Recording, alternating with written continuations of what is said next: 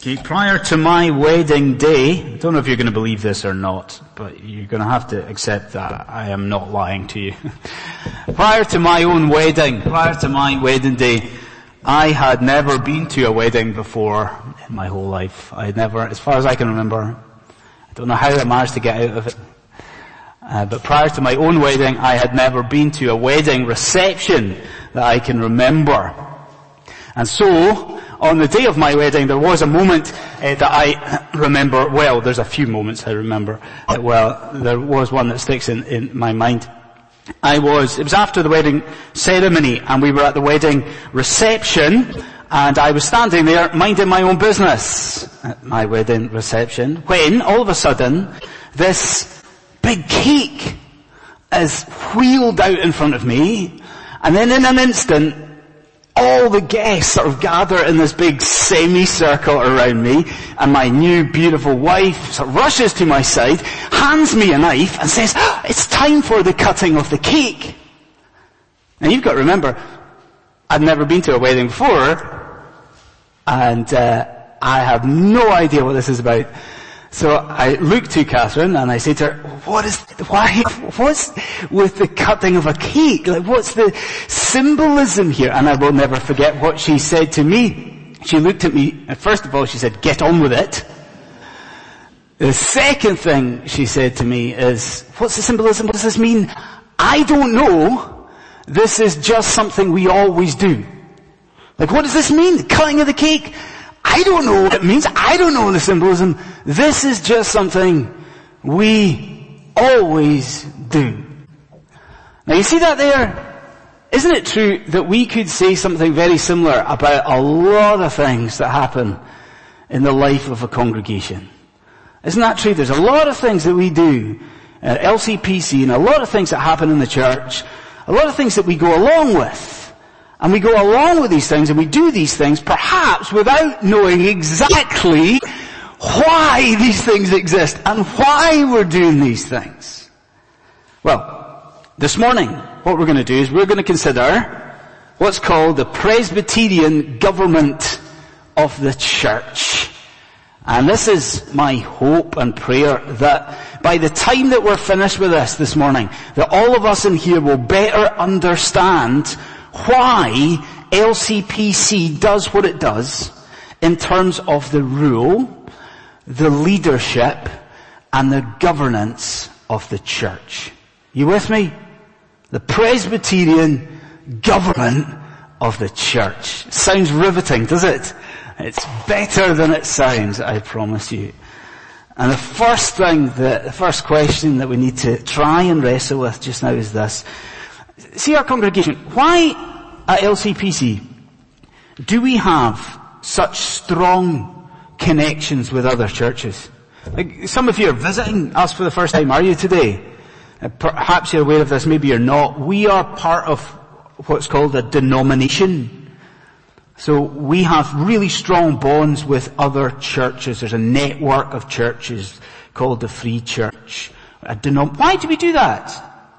Why are we not just an independent, isolated congregation? Why, why do these, why does, why are we part of a denomination?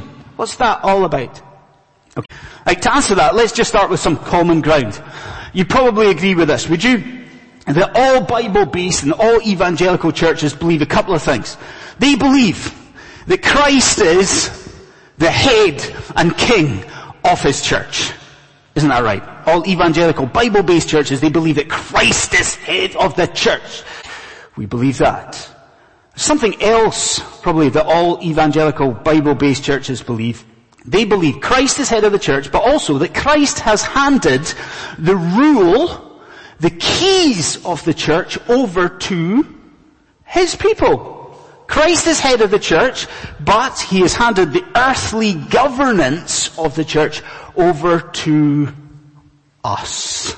Okay? Now, there you go. We've got some common ground between Bible-based evangelical churches. The problems, of course, start when Christians try and decipher what that earthly governance of the church should actually be and what it should look like, the structures. So I wonder if you'd let me do this. Let me just mention the three main ideas that Christians have got. I reckon this probably covers most of it. Will you let me do this? Three ideas about governance.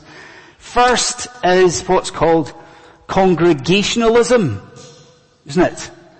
And that doesn't really need much explanation from your minister, does it? Pretty self-explanatory, congregationalism. It's what you see in independent churches and a lot of Baptist churches.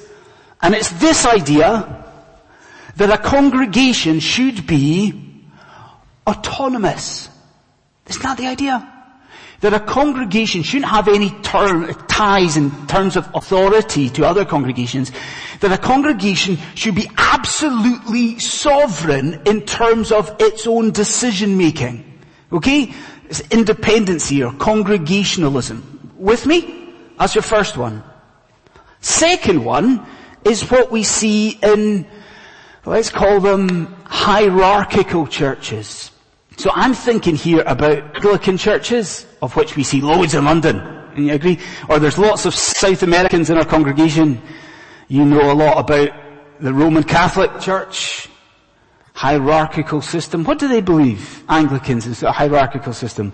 It's not congregationalism. No, they believe in a top-down system. Don't they? You've got one dude at the top, like a bishop. Although a bishop's probably never been referred to as a dude before. But you have this man at the top, a bishop, and do you see how it's a top-down system? Every bit of power and authority from the governance flows down from this man. Do you see? A hierarchical system of government. So what do we have so far? Congregationalism, hierarchical system. What's the third one? Come on. Presbyterianism. So what do we believe? What do we believe? You gotta listen please. We believe that though a lot of the decision making should be made within the congregation, a lot of it, we believe that elders from various churches, various churches, should be meeting together to form a higher authority than the elders of the individual congregation itself. Can I say that again? Boys and girls, you're going to listen to me. Listen to your minister for a moment. We believe that elders from different churches should be meeting together to form a higher authority than the elders of the individual congregation themselves. Presbyterianism. Now what's the question on your lips? First, you're saying, that sounds a bit weird. Where do we get this from? Where do we get that from? Well, the first thing I want you to bear in mind is how the New Testament uses the word church. And I will just turn this over to you just now. Okay? Really simple thing for you to do. What springs to mind when you think of church? When you think of the church? Like if you're anything like me, when I think of church, I think of you. like I see this picture in my head right now, okay? I think of an individual local congregation. Is that what you think?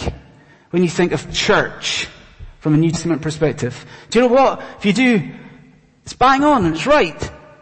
Like very often, when the New Testament speaks of church, it's speaking of individual congregations like ourselves. Do you know that bit in Revelation, for, for instance, where Jesus says, to the church, to the congregation in Sardis, right.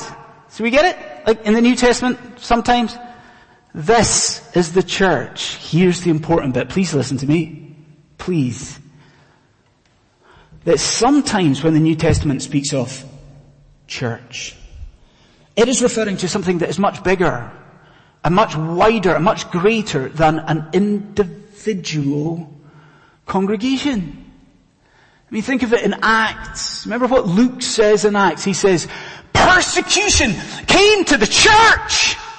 Meaning what? Persecution came to all of the churches.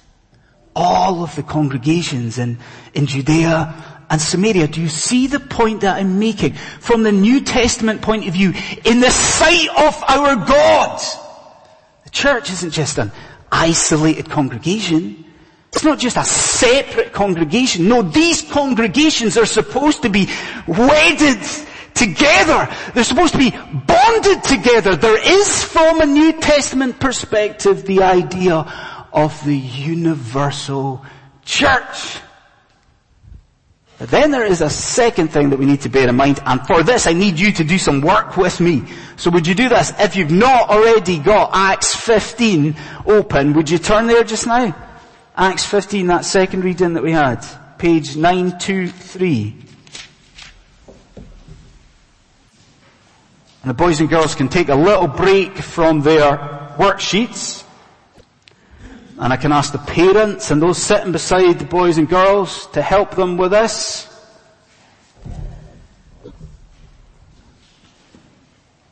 I, at the beginning of Acts 15, I'm going to point out four D's that I want you to see from the text.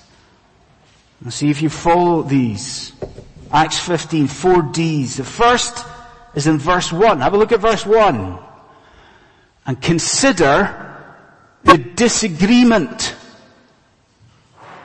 Now do you see what happens? Some men come down from Jerusalem and they're teaching error, aren't they? They're teaching that new believers need to be circumcised. And what happens? There's a fight about it. Isn't there? There's this argument that breaks out, a theological argument breaks out in the church. So you've got the first D's disagreement. Second D, have a look at verses 2 and 3 you see a delegation. How do they deal with the disagreement? Do you see what happens?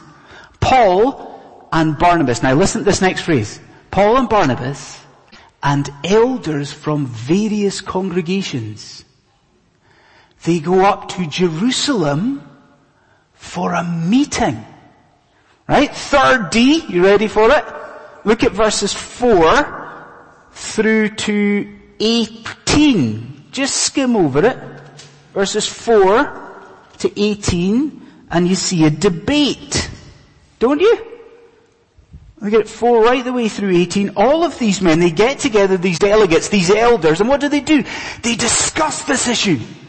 And they argue about it, and they talk it through, and Paul speaks, and Barnabas speaks, and the Judaizers speak, and they speak, and they speak, and they debate it, all of these elders, and all of this comes to the fourth D that you see in verse 19 and 20. Have a look at verse 19 and 20. Look at it. You've got James, and he's acting, he doesn't make the decision, he's acting as a moderator. If you like, he sums up everything, and what do they do, friends? What does this council in Jerusalem do? Did you notice it when Adrian read it out? They write a letter all of the congregations in the New Testament church. Now what is the letter? Are they giving ideas to these congregations? Are they giving suggestions to all these congregations? Not a bit of it. This group of elders decrees centrally the practice of the universal church. And if you're following me, do you understand what you've got in your hands? Do you understand what Acts 15 is? It is the first New Testament presbytery meeting. Isn't it? You have elders from various churches meeting together to form a higher authority than the elders of the individual church themselves. This is a presbytery meeting in Acts 15.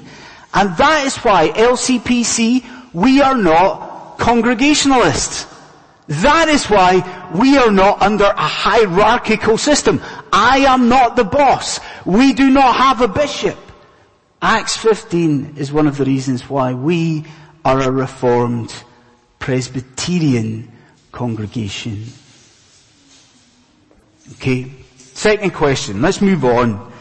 So we've seen the sort of bigger picture for church governance. Second question is this. Why at London City Presbyterian Church do we have a group of elders? Why am I not the boss? Why do we have a group of elders that are all on the same footing when it comes to authority? Do you see the question? Like one of the things that I love about the congregation and I know that you love about the congregation here is the variety of backgrounds that we've got. So how many, how many nationalities do we have in here? I don't, I, 25 different nationalities, something like that just now. And because of that, what I know is that a lot of you are used to different setups and systems for church rule. Isn't that right? Some of you in here are used to an Anglican system in a previous congregation. And so what are you used to? You're used to having a vicar with wardens underneath him to deal with the practical stuff, the material stuff. Some of you, a lot of you are used to a Baptist setup of church government, aren't you? Now that varies in Baptist churches, but in the main, you'll have a pastor, and then you'll have a group of deacons to deal with the material, practical running of the church. Why do we not do that? Why am I not the boss? Why does it work like, why do we have a group of elders? Well, like then, I need to ask you to help me with this and to work. So, let's look at Titus chapter 1. So let's look back there. What was it? 998? Titus 1, 998. I'll give you a second. Let me remind you what's going on here. So Paul is writing to Titus about the running and the rule of the church. Now this is what I want you to look at. Boys and girls, you look at this as well, please. What does Paul say to Titus about the church at the end of verse 5? Do you see it? Paul says to Titus, he says, now, this is what you must do, Titus appoint elders in every town as I direct you, as I've directed you. Now, I don't know about you, isn't it interesting what he doesn't see? Paul does, this is what I would expect Paul to say perhaps. This is not, this is what he doesn't say. He doesn't say Titus, see these little towns and the churches that we've planted in these places, appoint a good guy in there. Appoint a wise man in there to help. Uh, appoint an elder in that church. He doesn't see that. What does he say? He says, no, and see that town, that small town, see the church, you appoint elders, plural. Saint man, make sure you do this. This is ever so important. Appoint plurality of elders. And you see that idea? That's everywhere in the New Testament.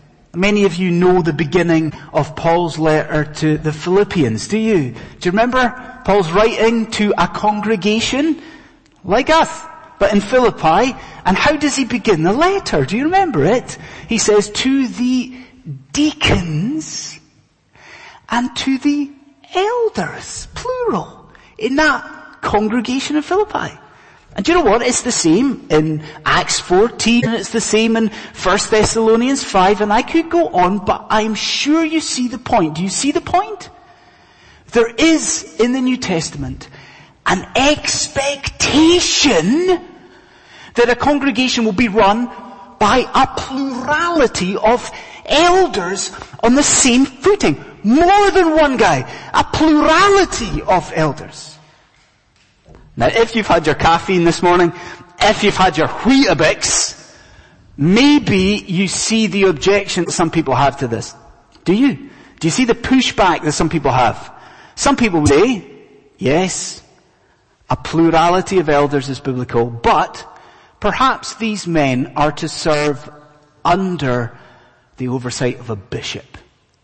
You see the argument? Yeah, okay, the Bible says there's got to be a plurality of elders, but maybe they're to be underneath a, a, a sovereign power of an elder or a pope or, or something like that, right? How would we answer that? Listen, the terms that the Bible uses for elder and bishop refer to the same office.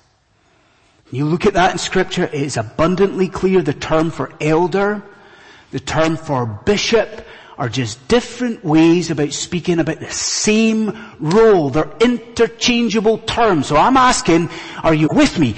Do you see the big picture? Do you see the pattern that Almighty God has set out for the governance of the church? Do you see it? We're to be governed, yes, by elders outside the congregation, but here, at London City Presbyterian Church, we are expected to have a plurality of elders on equal footing governing the local church. That is, I firmly believe, friend, the pattern that God has given to us, the church. So we see the big picture of Presbyterianism, we see why we've got, why it's not just me. And then the third question is this, what responsibilities do these men have? What responsibilities do the elders at London City Presbyterian Church have? The elders hate this bit, I'm sure, perhaps. Um, we love it.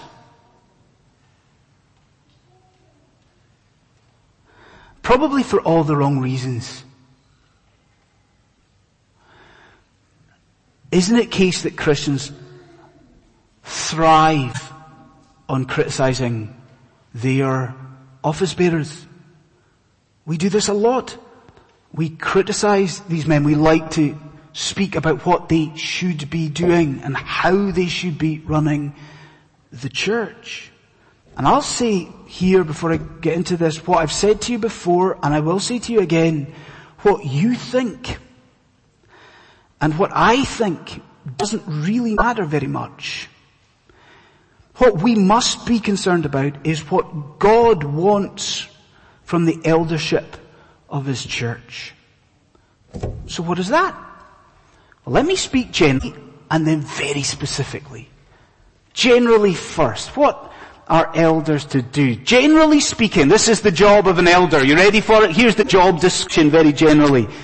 An elder is to exercise spiritual oversight in a congregation. That is it in a nutshell. An elder is to exercise. I could stop there and all the elders would panic. An elder is to exercise. That would not be so good. But an elder is to exercise spiritual authority in the church. It's an, almost a supervisory spiritual role. An elder, the elders here are to oversee the congregation. Now, again, you might look at me and say, well that sounds okay, but where does it come from? Where do we get this idea? Lots of places in scripture, but just think about this. How does the New Testament describe elders?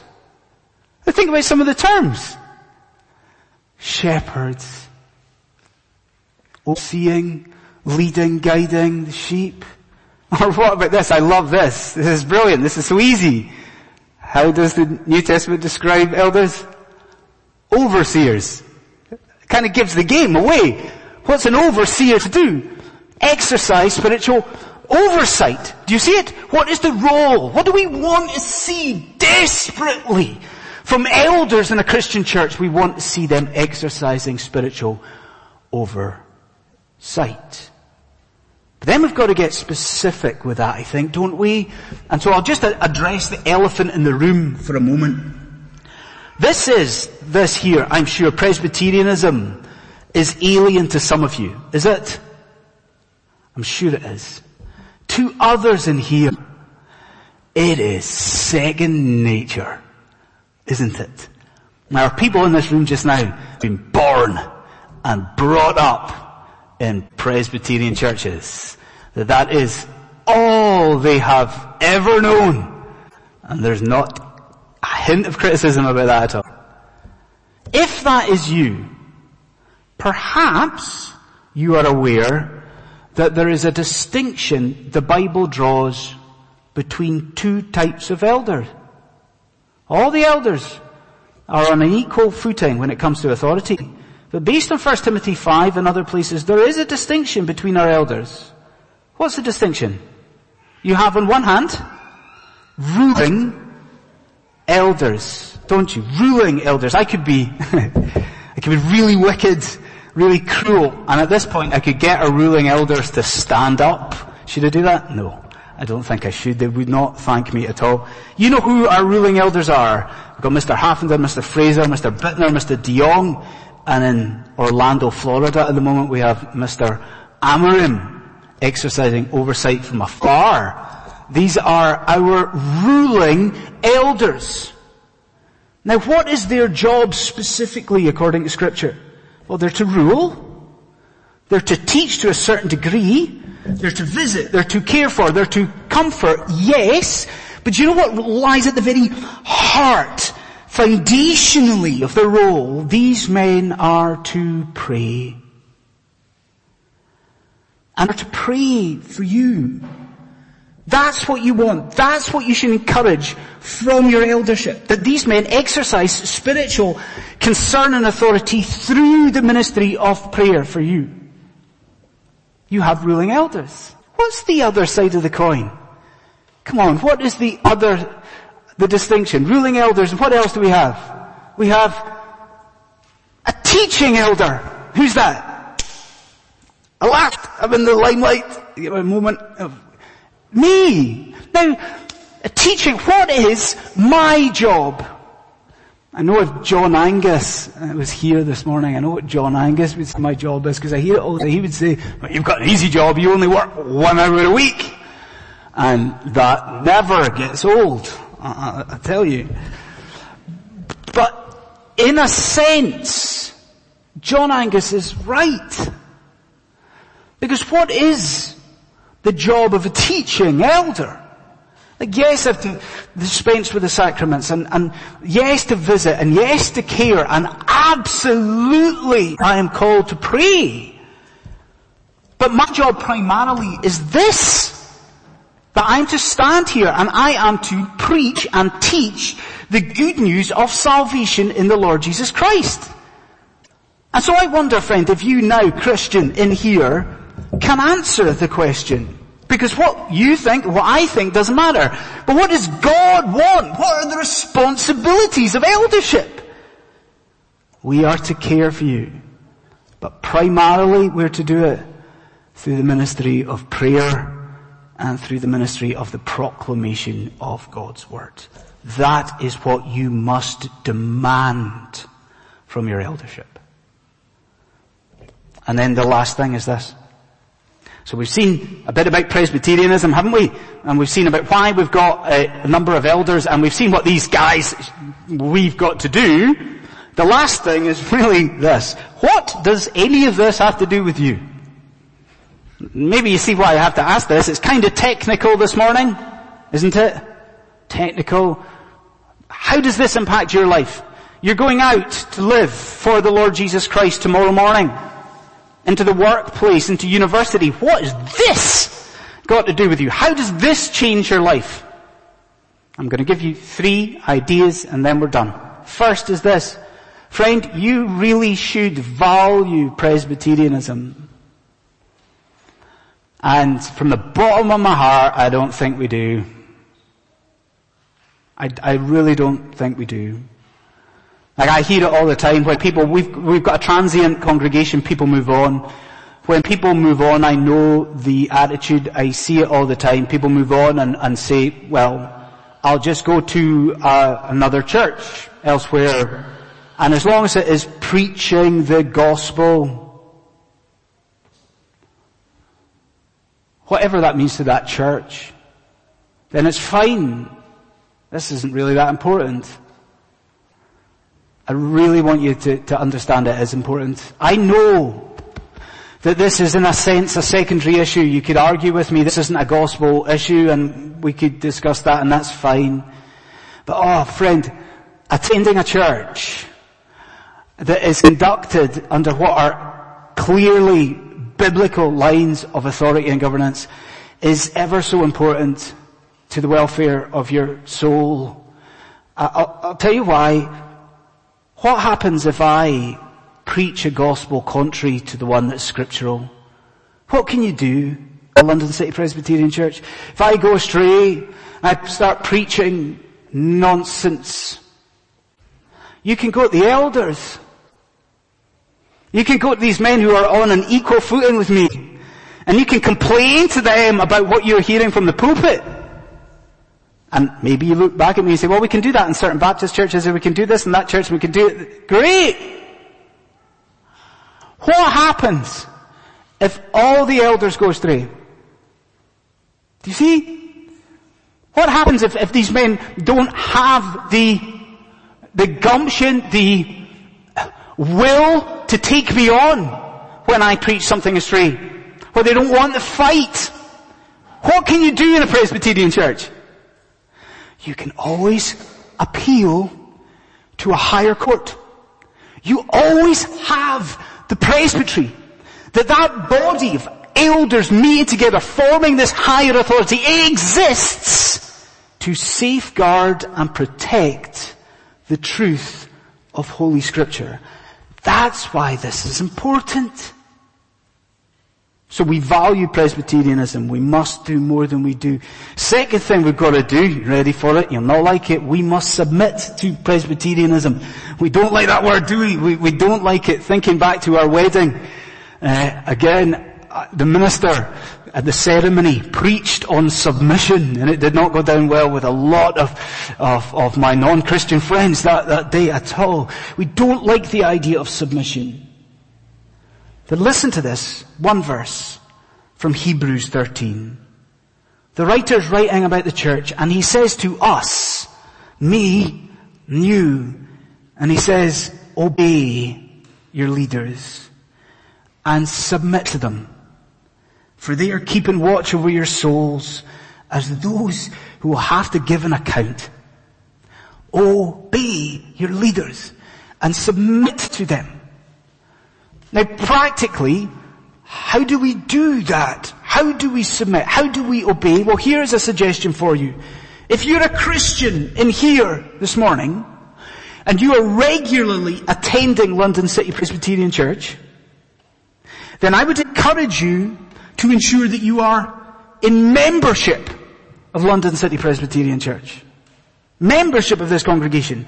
And I'll tell you why. How can you possibly comply with the biblical imperatives to submit to your leaders if you have not first committed to having those leaders over you in the Lord. But if you are in membership of London City Presbyterian Church, is this not what we must do? We must seek to be willing to be led by our elders.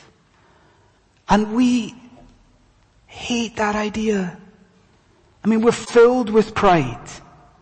And we resist this idea that people have oversight over us. We live in this individualistic society. It, it, we despise that idea.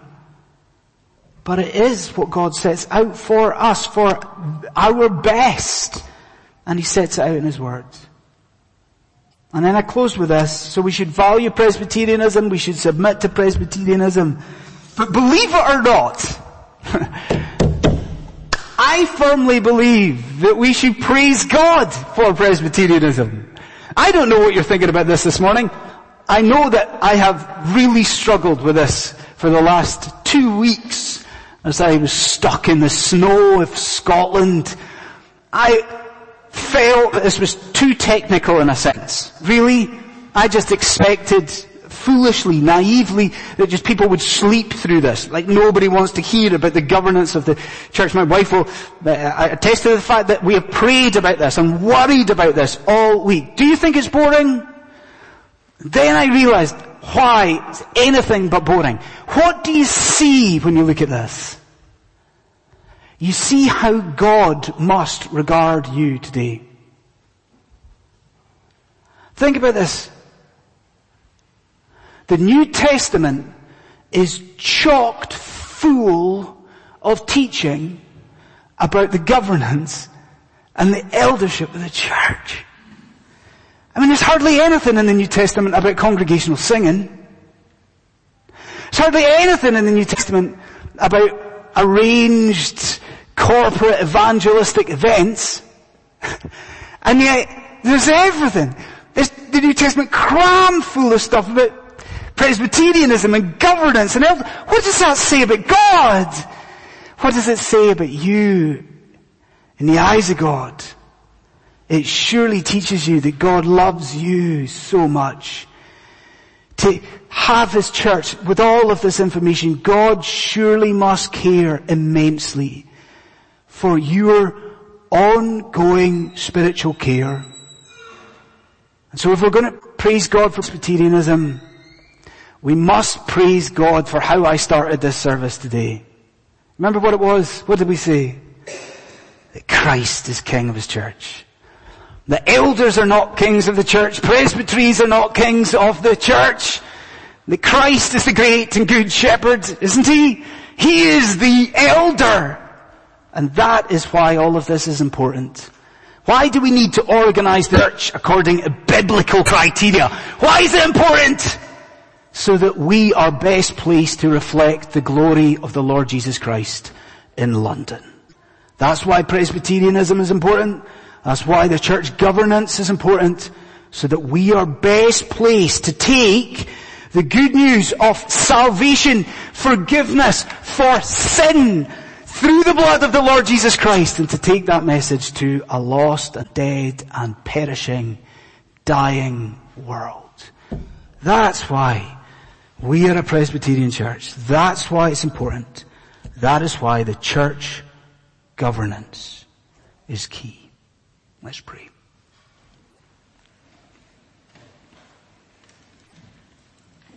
Lord God, we thank you for the message of reconciliation that you have entrusted to your church.